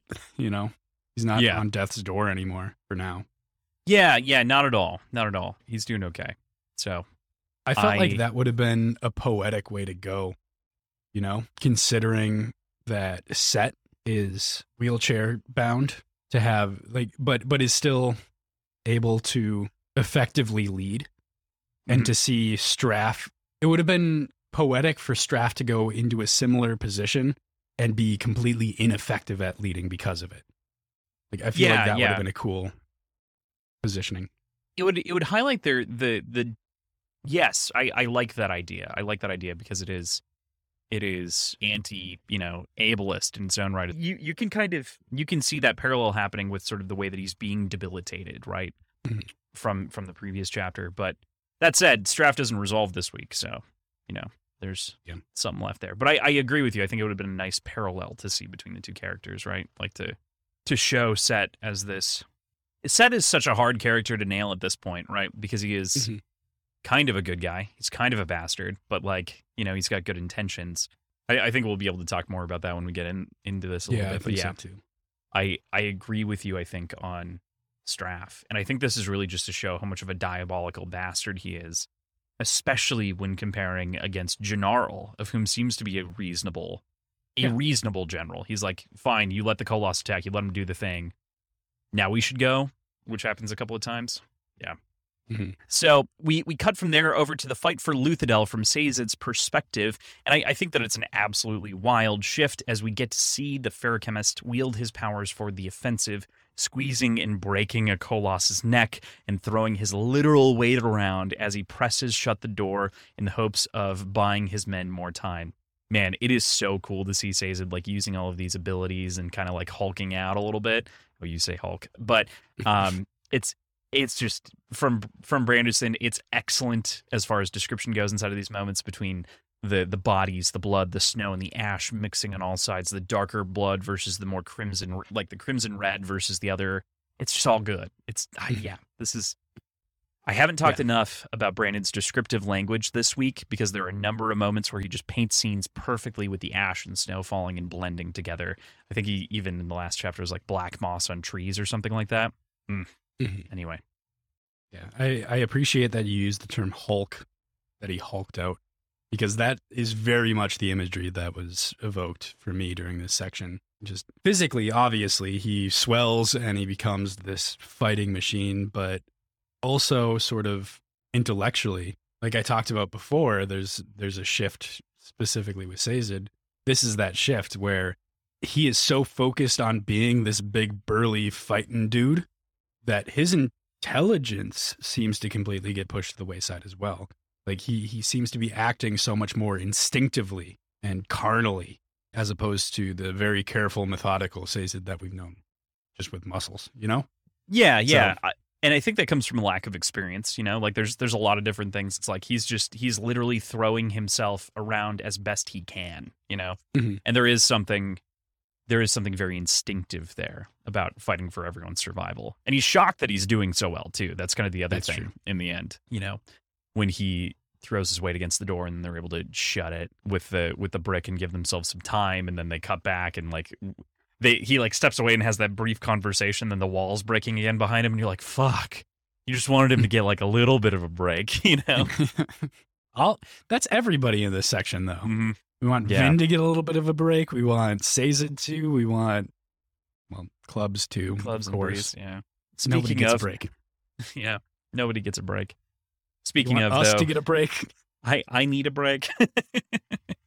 but Clubs and Breeze flee their position at Zinc Gate and pull with them as many troops as they possibly can, hoping to rally at Keep Lekal, where Lord Penrod is. The Koloss run through the street and cut them off on the front side as well as behind, Breeze tries to shout to warn Clubs and the troops of the approaching Koloss from behind, but as he turns, he sees Clubs get struck down, cleaved in half by one of the beasts, first losing his arm and then through him. And Breeze flees into the building man. And this is seriously brutal the way that Breeze just goes from this sort of uh, mocking funny guy, rich guy, like not not super funny. He's not like a Deadpool type humor, but you know, he's got kind of that that uh uppity attitude about him. And Mhm. to see that just like melt here as he loses his closest friend over the course of this novel is just horrifying. Yeah. Almost his only friend. Pretty much. know? Yeah. So it was tough, very tough to read that, and like, that's that's an understatement. I feel like, especially because it, it's so rare I, in the last several books that we've read that we get an actual like front to back death scene. There's oftentimes a lot left to the imagination. There's sometimes shrouded because they're not actually dead. More often than not, I don't, I don't know. It, it was tough to see like a straight up one of our one of our guys no longer a person. and in kind of an eye blink moment, you know? Like the Mhm. last time that something happened this quickly was Kelsier to some degree, right? Yeah. Kelsier got a little bit more fanfare, but yeah, I Did definitely we actually see him fully die though? Yeah, we saw him on the spike dead or on the spears dead. He oh, for Oh, yeah. sure died. Yeah. Yeah. Yep, you're right. Yeah. Yeah. I just this one this one hurts, you know. I don't know. And obviously we we anything else on the the club's breeze moment that you wanted to say here? No, I think you covered it, especially with the friendship. Yeah. between the two of them, makes it hurt that much more. The, yeah, the only other thing that I can think of with Breeze is to watch him kind of break and crumble this week is really, really hard because he is he always has been a man of confidence. That's that's his entire his thing. He is almost the literal con man of the whole, you know, crew. Very much so. Yeah. Yeah. So it's kind of crazy to see him break that way. So then we move to Dockson, who has a moment of panic as he knows that he's kind of about to die, writing down and kind of doing everything he can before he meets a similar end to that of Clubs. He doesn't quite die without fighting. At the very least, he does pick up his sword and swing it back, and the Koloss catches it in its palm, cuts it just barely, and then his the the haft of the other sword comes down on his head and left in black. Just that that brutal cut where it's like and then all went black. Yeah. Terrifying. It's like to see a POV cut off. Yeah, but it still leaves it open to not actually being dead, especially when paired with later on. We get Sazed talking about how, he, like, his knowledge of Dockson's death is secondhand, as opposed to Clubs's. So, like, there there are several seeds of doubt for Doxson. So I'm going to make my prediction that he's not actually dead. But don't you feel like that would feel really cheap with everything Yeah. that happens this week? Yes, Do you think that Brandon would do us dirty that way? Yes, especially the juxtaposition. Okay. because we get we get a very very clear death from clubs and Mhm. this one is with multiple lines kind of shrouded in a little bit of uncertainty okay. All right. I'll take an easy prediction. That's fine. I'm just kidding. I'm just giving you shit. Um, yeah, no, fair, fair point. Yeah, I, I mean, a number of the scribes do survive there. That's kind of the the note that you're talking on and pulling on from later when we when we get to Sazed and kind of the how's everyone doing at the end of this. Yeah, so we do know that some survived. So there's that Mhm. question. But one of the scribes says that they definitely saw him cut down. yes So. that comment also because it doesn't there's no confirmation of death in any of it Yeah, because I mean, Sazed has a more important thing to go find, which we'll we'll talk about when we get there. But we cut from there, of course, you know, inside of this moment of combat, we we cut to Allrianne and Cett sitting and watching the conflict from a distant western hill. I appreciate that in this very brief flash that we get from them, Cett has a profound quote that I really think shows the value that he placed on the crew inside of that city after he like met and got to know them and what they had done to, you know, try to prop up what they had at the time. Allrianne, you know, says something about I thought you were like were a good man and everything else, and he says the good men are all dead. Allrianne, they died in that city. yeah this parrots exactly what he was talking about before with Elend about Mhm. being a good man and how that doesn't necessarily make you a good leader and he was pretty adamant from from that point that he wasn't in that camp that he would be a good leader because he's not a good man which is Right. a it, it's a strange take to to hold, but makes total sense in the totality of his character. You know? So it's weirdly touching for him to say that, like, this is a strangely touching moment, I think, in my head.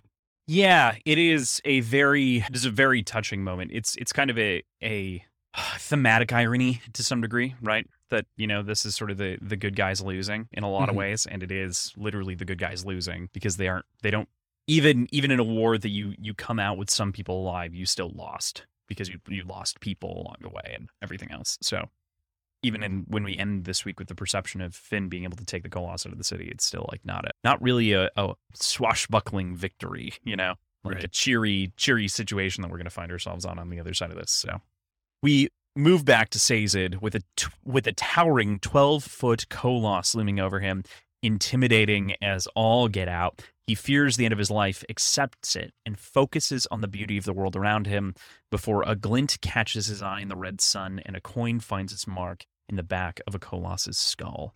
Vin has returned. She jumps down, swinging the gate around like a giant mace. She clears the courtyard in a single swing of the Koloss. Sazed quickly turns and gets the civilian out of there. I, I just, re- I really love this scene from an action perspective, there's also definitely something here to say about faith and kind of the lack thereof of the civilians that we discussed earlier, and lack thereof meaning on Sazed's part and sort of that conversation. Obviously, as I kind of said earlier, when your gods are physical, corporeal beings, it's a very different ball game to to be playing with because are you placing is it personal faith on the way that you think the people behave or is it actually like a religious you know what i mean like it's it's a little Yeah. It, it almost feels weird to call it like a religion because if a if a person is alive and it's around a person it feels more like a cult to me in the way that those typically are but they're not really cultists because it's not a cult would imply some negative connotation from Vin's part. Cult doesn't know what I mean? imply negative, technically. I uh, well in, okay in modern usage, it does, but that's exactly the sort Yeah. of distinction. Is that Sure. a cult is a religion with a living deity? and I, I think the other part okay that's a fair point i think the other part though that like she doesn't participate in it you know what i mean like she's not Mhm. yeah she's not really Yeah. a participant in that's the other That's- distinction that i think makes fair, it less so cult like you know Changes Yeah. things. yeah that was that was where like my brain went so you could Mhm. call like the lord ruler's religion to the point of what we were talking about before more cult like and this is more of a cult around someone yeah And I, I don't think that's like a scholarly distinction, but that's yeah, kind of the loose typical distinction. Yeah. But yeah, I, I think there's there's a lot to be said about her return being in line with exactly what these people are are are expecting, you know? Mhm. So I think it still points towards the prophecy and the Terris religion. But I don't it's tough for me to like divorce my train of thought from that sort of idea. I don't know. Yeah, I I agree with you, and I think I think we did hit on this a lot earlier, and so that makes it kind of easier to, at this point, you know, kind of kind of like roll off of it because I think we talked about a lot of this, but it does. There's something that's like clawing at me here that's hard to hard to figure out because, and I think I think some of it is that distinction between like religion cult and whatever maybe actually exists, like whatever maybe the actual scholarly term is for people. Yeah, I think it's only it's something that's so poorly defined in my brain because I don't know of any examples where someone is worshipped as reverently as a god would be, but they aren't actively partaking in it themselves, if that makes sense. Like they aren't taking advantage of it in some way. I think that's my, you know, issue. The closest you get is Mhm. like a politician. Yeah. But even then they're they're kind of cults of personality a lot of the time. So Mm. and sort of reverence. I don't know. Yeah. But at a, at a certain point, Vin does participate. Like she fought against Yeah. it, but she's starting to lean in a little bit. That's fair. She's not completely absolved of anything. It's a fair point. She's not really taking. There's no taking advantage of it. She's not, you know, using it for any sort of malintent either. But she does kind of lean in a little bit into using it to, at the very least, assuage fears. I don't know.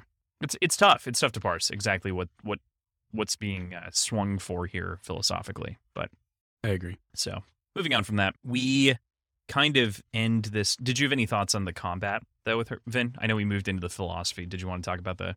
Uh, she doesn't get into the actual like control of the Col- Koloss here, does she? Yet? No, no, no, She's no. just It's kinda next chapter. fighting. She's just swinging Like- around fighting. Yeah, she's fucking wild, man. wrecking ball. There's more. There's more fights to come, so we'll we'll get into that because I want to talk a little bit about the the control aspect, but I think I'll still touch on Yeah. the actual physical combat part. I, I really appreciated seeing Vin fight from Sazed's perspective, from someone else's perspective again. I Mhm. think the last time that did this even happen when Elend when they were in the in the castle when I don't think so because that was all Vin's perspective, right? that was all Vin's perspective. Yeah, yeah. So this is kind of for the first time in a while. This is the first time we've had an outside perspective watching a Mistborn really kind of go at it, and especially outside from Vin. I mean, we've seen Kelsier. That was my first thought. Okay. Like, and that's why I said Mistborn. I I cannot fully parse if I remember. I don't think anyone else did. I guess we get Waylon or whatever his name is. Oh yeah, roof. yeah. Wellen. yeah, you're right. Yeah, we do we do kind of get some of that from him. So that's a fair point. Which- yeah. He survived, right? Yeah, no, I think he I think he lived because he was hidden under the pile of bodies. New protagonist. Ah, I mean, could be. Holds a secret vendetta assassin. Gonna get gonna get Vin or Elend. Glad you dived out of that because I was not ready to maintain that uh, prediction on the bottom of the chart and like try to even even facilitate the idea. Mhm. Yep. okay. Yep. Okay. So, with that, to end the chapter, we move back to Breeze, who sat in that dilapidated building, fearing for his life, and accidentally and coincidentally soothing everyone outside, probably in an attempt to make himself feel better because he was trying to just like figure out, you know, I. This gets so complicated with his emotions. And maybe it's also that the soldiers may have just had a perspective of him doing that from inside of the building. Like there's so many questions that surround this moment. And I I just this one hurts in a lot of different ways. We find Ham, of course, still be alive and well, and our fragmented crew makes their way stumbling through the streets over to keep hasting. Obviously, great to see Ham up and about. We get some confirmation there, which is nice. But I absolutely adore the fact that Breeze's subconscious goes straight to soothing other. I think it it oh, creates Oh, it's this total yeah. incredible depth of character for him and really proves that a lot of his gruff and I don't think gruff is right, but sort of You could even just say his exterior. Yeah. yeah, That's why I was his saying uppity, exterior in right. general is entirely a facade. Like he is he is a very caring person to his core. Mhm. Really, really cool. And I, I think that's something that was was nicely highlighted earlier. So I realized that I just said that it's ambiguous. I actually don't think it's ambiguous. I think that it did happen per exactly what you're saying. Because he said that he had a hard time turning it off earlier in the first time we were in his perspective. And so that's part of the reason that Clubs was such a good friend to him is because he knew that he wasn't subconsciously soothing. And I think, yeah, I think to your point, it is, it definitely speaks to a level of character with him that is fantastic. Mhm. And loving and caring regardless of humanity in general. And you can see why why Kelsier would latch into him as a as a good member of the crew at Yeah. the time. Yeah, totally. Yeah, cool. Almost worth losing clubs over it. Like I think that it- oh, it oh, from the that original crew. Yep. Yep. Yeah, Kelsier would have chosen Breeze over clubs. Mhm. Wanted clubs in it, obviously, but Could not replace was willing to take the bet to let clubs walk. Yeah. Over having Breeze in the crew. Yeah, great point. Okay, with that, we move into our last chapter of the week, chapter 54. Our logbook here at the very top says Alendi will need guides through the Terris Mountains. I've charged Rashek with making certain that he and his trusted friends are chosen as those guides. I don't know what to make of this because I'm starting to like I'm this makes me almost doubt or it doesn't make me doubt my previous like thoughts about it being two different people in two different logbooks, but I could see potentially Kwaan knowing that Alendi was kind of in disagreement with Kwaan and kind of squabbling a little bit and they were kind of at odds. For him to be publicly decrying the people that he was choosing as his guides almost in a like sense of res- reverse psychology trying to like ensure that Alendi actually picks it because he thinks it's what Kwaan doesn't want. Like I could see that being something and this is just th- that passage is just kind of cherry picked out of like a a quote section of a logbook. Hmm. Yeah, kind of cherry picked out of the diary in a, to make the to make the context match or to to lose the entire context. What's going on i Mm-hmm. could see that i could i could make Pepe Silvia lines uh, yeah, to yeah. something like that. But I don't know if it fully supports everything. Totally. And I, I think that that's kind of the the fun of this logbook is that it is so motherfucking ambiguous that you're just waiting to get punched in the face with something, you know? Like where are we Yeah. going with this? We're 54 chapters in. We have four fucking chapters left. Four logbooks left. You're telling me it's all going to make sense in the end? Motherfucker. Yep. Cool. Uh, Vin fights the Koloss, dispatching them one at a time with ease, but in the same stroke, she's getting tired. She knows that she can't beat this army on her own despite her best efforts and is kind of slowly running out of the different metals, right, over the course of time. So, I What'd hadn't realized that this was like so close to the end of the previous chapter. I would have gone into it a little bit more. yeah, well, we it's had- it's a okay. I mean, it's reasonable. All good. This all like this entire week, like these last two chapters blend together really easily because they're all pretty pretty similar. Yeah. Yeah, that's true. I think for me, what this proves more and more every time is how incredible Vin is Mhm. uh, on like a power scale, if you want to put it that way.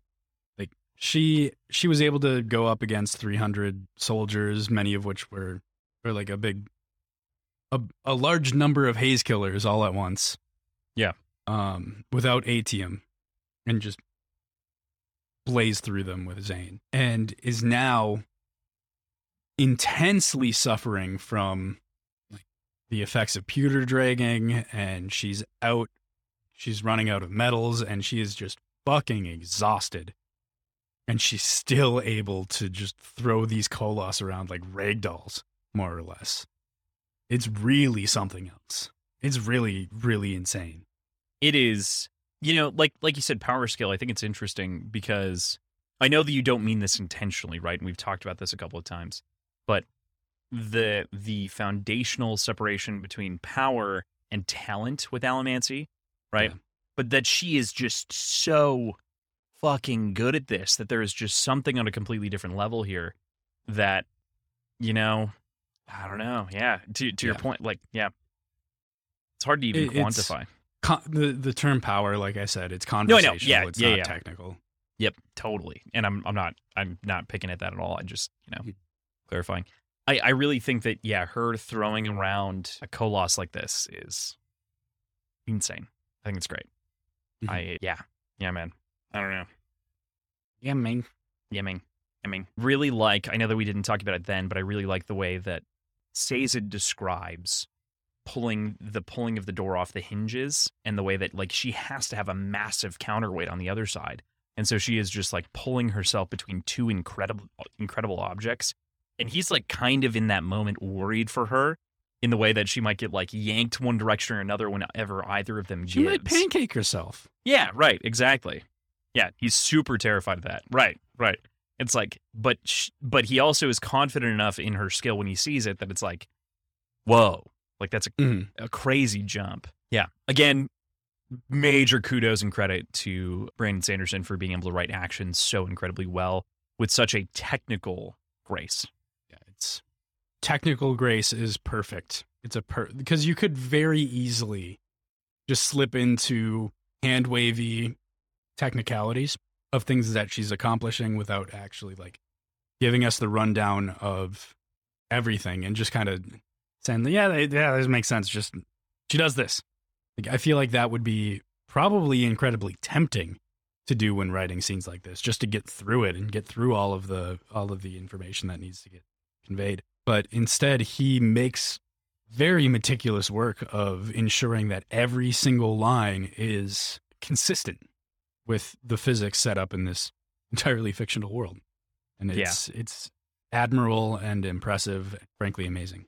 for sure. I don't want to pretend to know Brandon's process at all, at all. But I want to, I want to imagine that like any other writer, he's he's human, and so part of that process would be you get to a difficult scene to write, and you maybe don't know how to describe it, and you go, Vin pulls the door off the hinges and swings it at all of the Koloss. And then you move on to the next paragraph. And then later in the edit, you're like, I know that I need to describe that better when everything is fleshed out perfectly. Um, and that's Yeah. why drafting is so important. Don't get me wrong. I just I Mhm. I have to imagine. I love I love the man. I he's incredibly talented. But if he could write this on a first pass, I'd be so fucking angry. You know what I mean? like Does that make sense? like, yeah, Yeah, yeah. it's just because it's so good. It's it's so well done, and it's it's like Hemingway level stripped down a lot of the time in these action scenes, and it works brilliantly that way. I wish he'd, you know, this is just a general criticism. I wish he'd get a little bit more prosy and flourishy in Mistborn with some of the other moments, but because he he's so good at like stripping it down when it needs to be, it's it's perfect.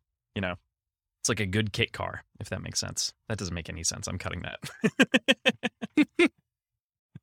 Uh, good kit cars are still shit.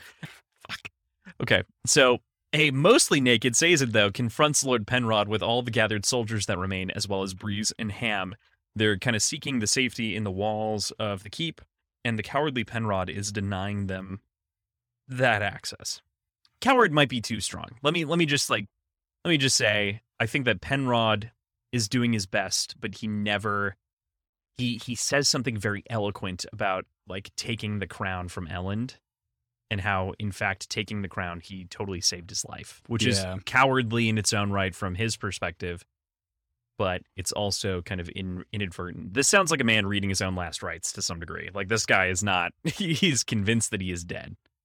I, I think at the same time he's also convinced that like he's made the decision that if the if the crown survives and if the like the government itself survives, then they've won. As Yeah, opposed sure. to trying to save the populace in the actual Hmm. city that they're governing. That's a good point. That's a good point. So I think that that highlights another difference between him and Elend and a lot of the assemblymen in Elend in in what they're actually motivated by, Mhm. whether or not it's the title or the people. Yeah. It's a great point. It's a great point because Elend would would strive entirely different. He would have put everything into defending the whole walls. And then when falling back, like Sazed and like everyone else in the crew in this moment, then it's about preserving the most life in everyone that they can. I guess it's it's they have more of a consistent ideology throughout versus Penrod is save those that I think that I can save, including preserving the power structure. Yeah.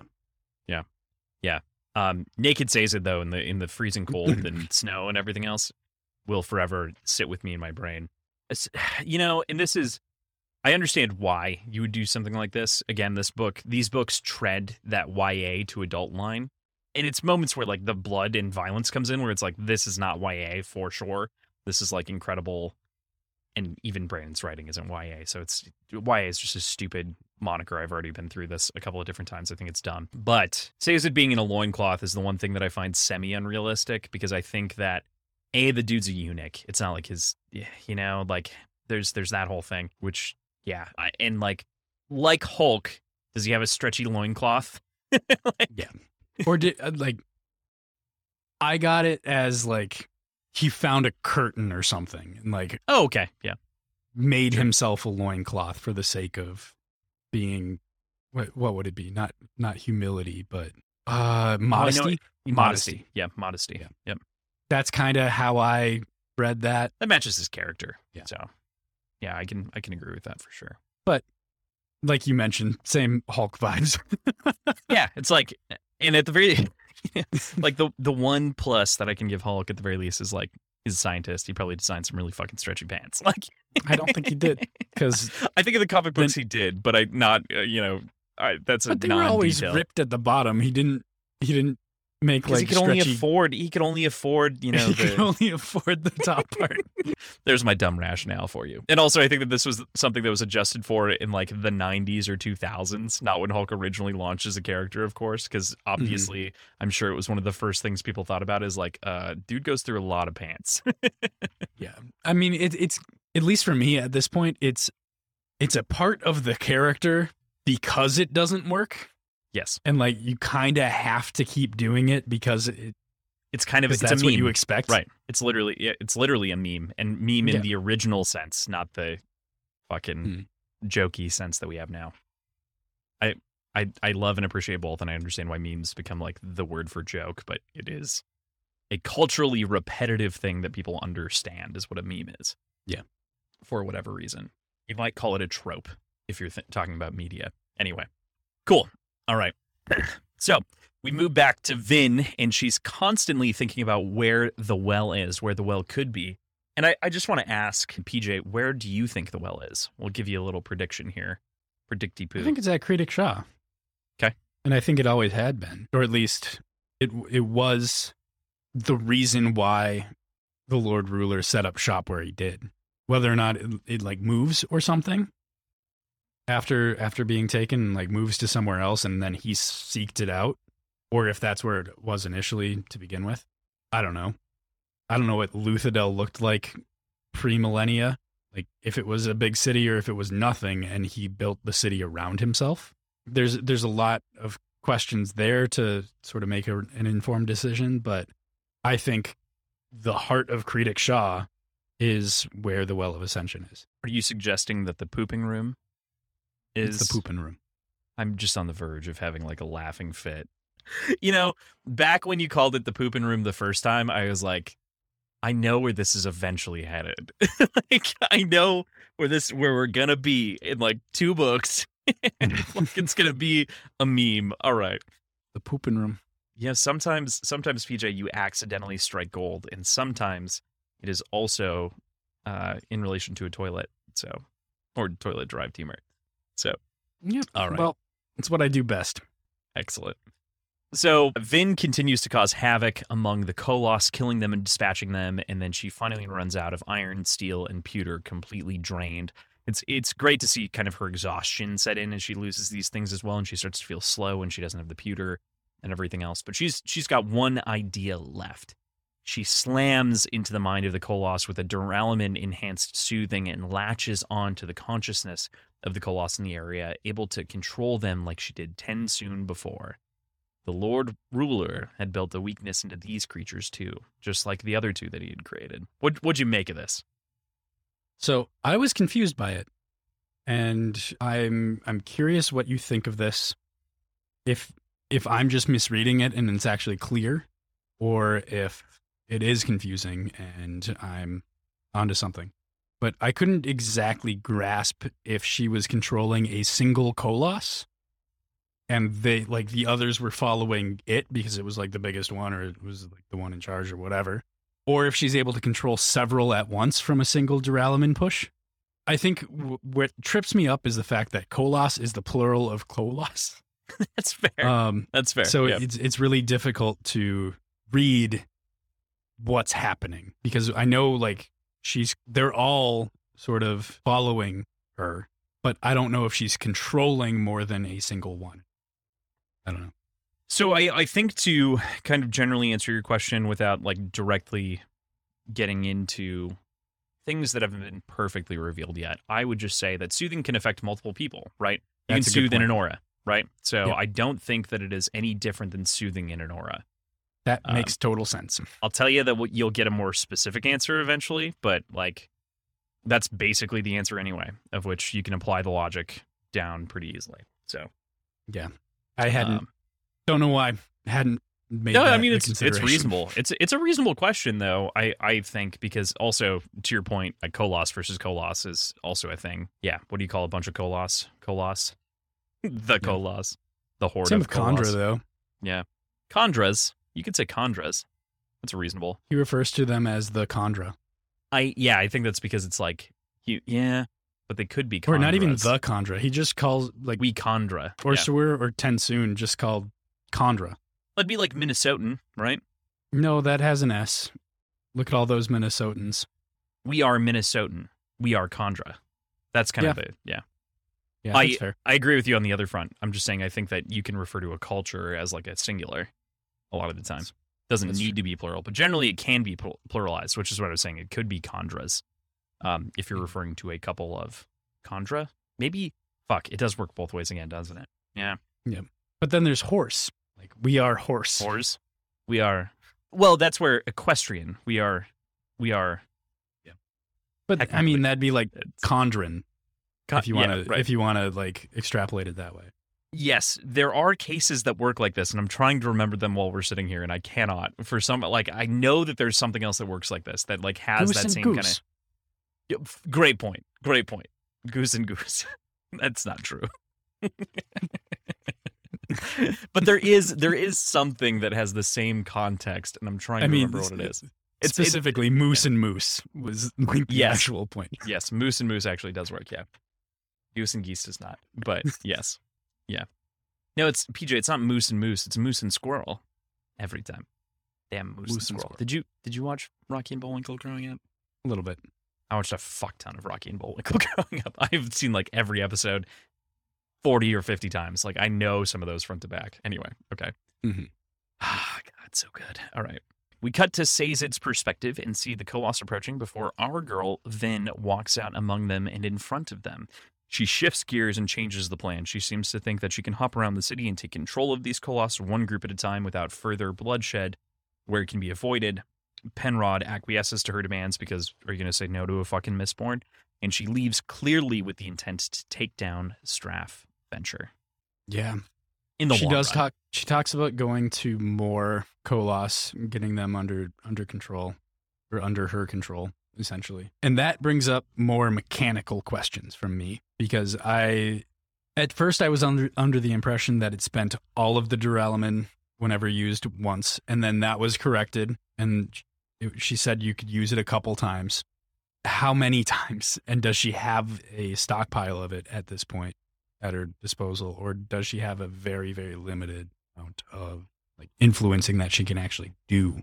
Point. That is a great question to be answered. I think, for the Okay. most part, I would I would say in a simple context, the reason that she wants to go to Keep Venture, which is the first place that she's planning on going, is because of all of the reserve metals, Ah, things like point. that. Because she she is aware that she will run out of things. That said, when she burns duralumin and then burns, is it zinc for soothing? Zinc, brass for soothing. So when she burns brass to soothe with the Duralumin, that would expend all of it Right.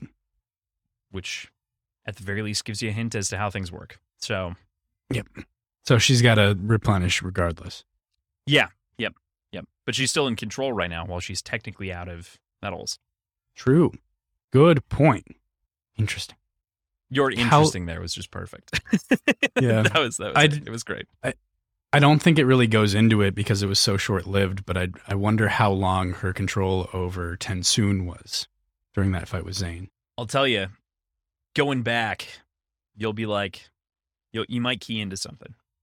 Okay. I definitely did this pass around. I was like, okay, knowing the rules now, I get it. And I got it at the time, but it was like, a, there's a thing there. I'll say that. Yeah, yeah. Anything else? Any other thoughts on the the planned path here from Vin going into next week? Mm, going into our No, final episode. Get him. Get him. get him. Sick him. Go fucking get him. Yeah, no, I, I agree with that. So, our final note of the week is a really sad one to close out on that of Sazed finding the corpse of Tindwyl. A field of bodies protecting or in the in between gates running around. He he finds her. It cracks in the cold as he rolls her over. Her eyes are iced open by the cold as well. He turns off his brass mind to feel that frigid air wash over him in this moment of deep, profound sadness for our boy Sazed. His religions that he finds comfort in in times like these or offers them up into comfort, other people in comfort in times like these, has even given out as comforts to others. Like they offer him nothing. He's left feeling hollow, broken, and alone. It's a quote here, and this is just an unbeatable, unbeatable quote. I, I think I said earlier that whatever the the the quote earlier was my favorite. This is the hardest quote, hardest hitting quote, maybe in the book, just because of how low it sinks our character. He was a creature who knew 300 religions, yet had faith in none of them. So when his tears fell and nearly began to freeze to his face, they gave him little comfort as his religion. They gave him as little comfort as his religions. He moaned, leaning over the frozen corpse. My life, he thought, has been a sham. There's some weight there. Like this is this is a heavy end to this section. And an incredible amount of emotion. I loved personally his decision to turn off his brass mind. I think explicitly he says he w- he does not want to feel warm in mm-hmm. this moment. It's just it's heartbreaking. It's so heartbreaking, man. Like I, I feel like I say that every time we get a sort of sad, heavy moment, but this one truly hurt me to read. Yeah, because Sazed's always the hopeful guy, right? He always has been. He's been the source of hope in a lot of times of darkness for a lot of different people. That's kind of his whole thing is he's the unrelenting personality of positivity. That's why Tindwyl loved him. And this is heartbreaking, immensely Yeah. so. really is. Yeah. Like you said, we've been seeing the slow erosion of his faith, even in his faiths, and this is this is the nail in the coffin in a lot of ways. Yeah. Any anything else on that one? I don't know, man. The description of Tindwyl kills me. Like that is it's really, really unsettling. And it this opens up more depth of the relationship that he and Tindwyl had. We knew it was romantic of nature, but also close. But this is this is something entirely different. Yeah, Yeah, and this this just adds that layer. And I think what's so what's so wonderful, and we can kind of talk a little bit about this now that the, the relationship is over. Of course, well, I mean, it's not over because you know, post death you can still yearn. I guess that's a problem. But the the relationship as it was in life was one that was profoundly important to Sazed because he felt like he was less than a man, and she showed him a ton of love despite that and everything else. And she was like that that has no bearing on how I care about you. And like that's mm-hmm. just such a touching sentiment, no matter which way you look at it, that like you are loved despite what you can't offer and what she doesn't like that's not that wasn't what love was about for for them. Like it was a deeply and true and profound personal love.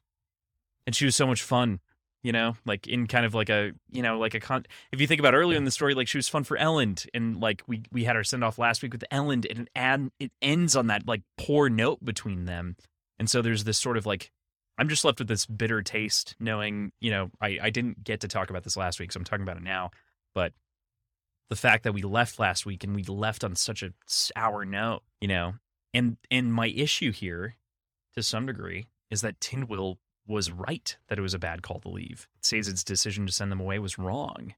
Vin may have died inadvertently because of the force that she would have expended, but and mm. and given like Elend is safe right now, but like at what cost? You know? Especially since we know the Well of Ascension to be here. And we know that Vin could have done something about the Koloss. Like there's it just sucks. It just sucks. Tindwyl didn't have to die if Sazed wouldn't have schemed. You also can't put that Yeah. completely on him because the crew agreed.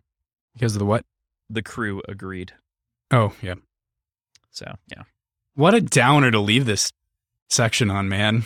I know. I, I think I can't remember if I mentioned it on air or not, but I seriously debated at the last minute adding chapter 55 because it is a very short chapter. Audiobook, it's 18 minutes without doing any speed up. Uh, pages, I think it's like seven pages or something like that. But I, I wanted to end here because I think that the emotionality of this section is a great note to go out on, talking about like the horrors of this war and this conflict and this battle that has been up until this point uh, war of attrition, and now we've we've felt profound loss on the side of two and a three quarters of a character, I guess. Yeah, three quarters is Dockson because you don't think he's dead. Just kidding. but yeah, man, it, it is definitely a downer note to end on, and I simultaneously apologize for it, and I do not. No, it's a great it's a great place to end, but Yeah. Woof. So, with that, we move into the final little bit of the book that we're going to talk about this week, which is that final logbook going into the last chapter here of this part, right? So, the logbook says Rashek is to try and lead Alendi in the wrong direction to discourage him or otherwise foil his quest. Alendi doesn't know that he's been deceived, that we've all been deceived, and he will not listen to me now. So that would put if we're making a direct analogy between Alendi and Vin, says it is Kwaan I think we were saying of. last week that Spook was more or, or less, but Spook. Yeah, Spook. Because Spook knows.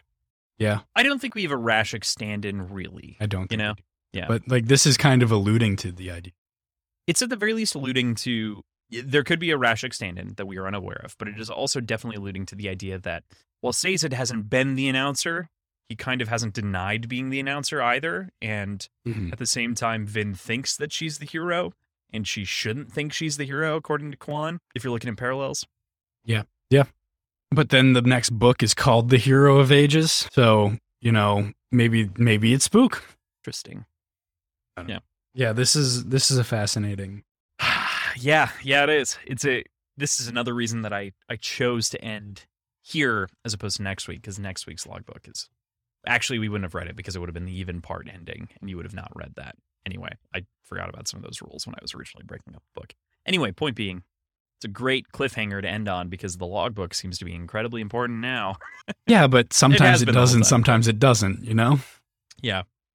Yeah. I'll, uh, I can't I cannot wait to talk about it next week. This of course is the penultimate episode. Next week is going to be our finale um, for this. So, I'm- should I'm we so talk about that a little bit? Are we planning on covering the entire book next week, or are we planning on covering primarily the final section and then covering the final, or like the entire book as a wrap up?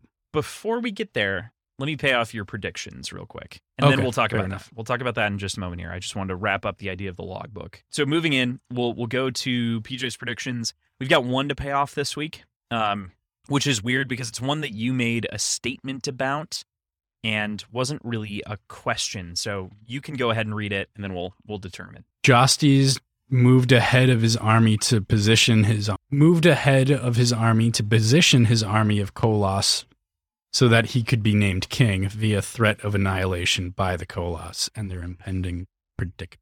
That that feels way more wordy than I think what I was intending, but essentially the idea was Jastes this was this was entirely a vie for, for being named king because I don't know he has a the most important army there.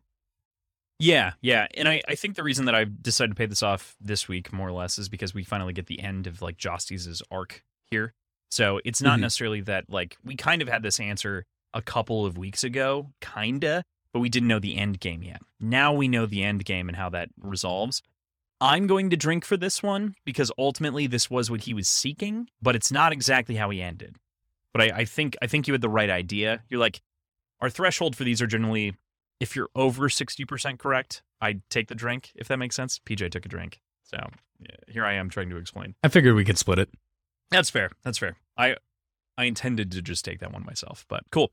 That is the only prediction for this week. We've got a we've got a lot left. There's like a full page, almost two pages worth of predictions left, and there's one or two from the first book that are still unresolved that are sitting on this page, which is fun to me at this point. Mm-hmm. So we we got Yeah, some, it's got super fun for questions me.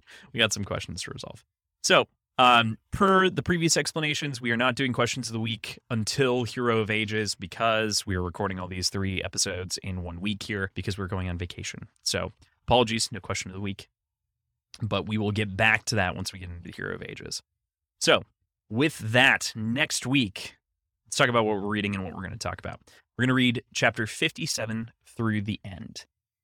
Our target with a final episode like this is generally to just talk about the section as much as possible to focus on the text of the section. Sometimes reveals that'll happen in there, of course, that might impact the entire book and such. There, Um, there are very clearly going to be things that all get tied together. So it's going to be impossible Yeah. to strictly keep to it, but yes, Yeah. yeah. right, right. It's going. It will inevitably be impossible to avoid parts of the conversation that we would in other novels we might try to hold for a final episode. You know what I mean? Like, but this Mhm. is all of this is so closely tied together for a very tight payoff. You know, all of his not all of Brandon Sanderson's novels are. So I think our target for this last episode, reading wise, is to mostly talk about that text. Uh, of course, we're gonna have to talk about other things.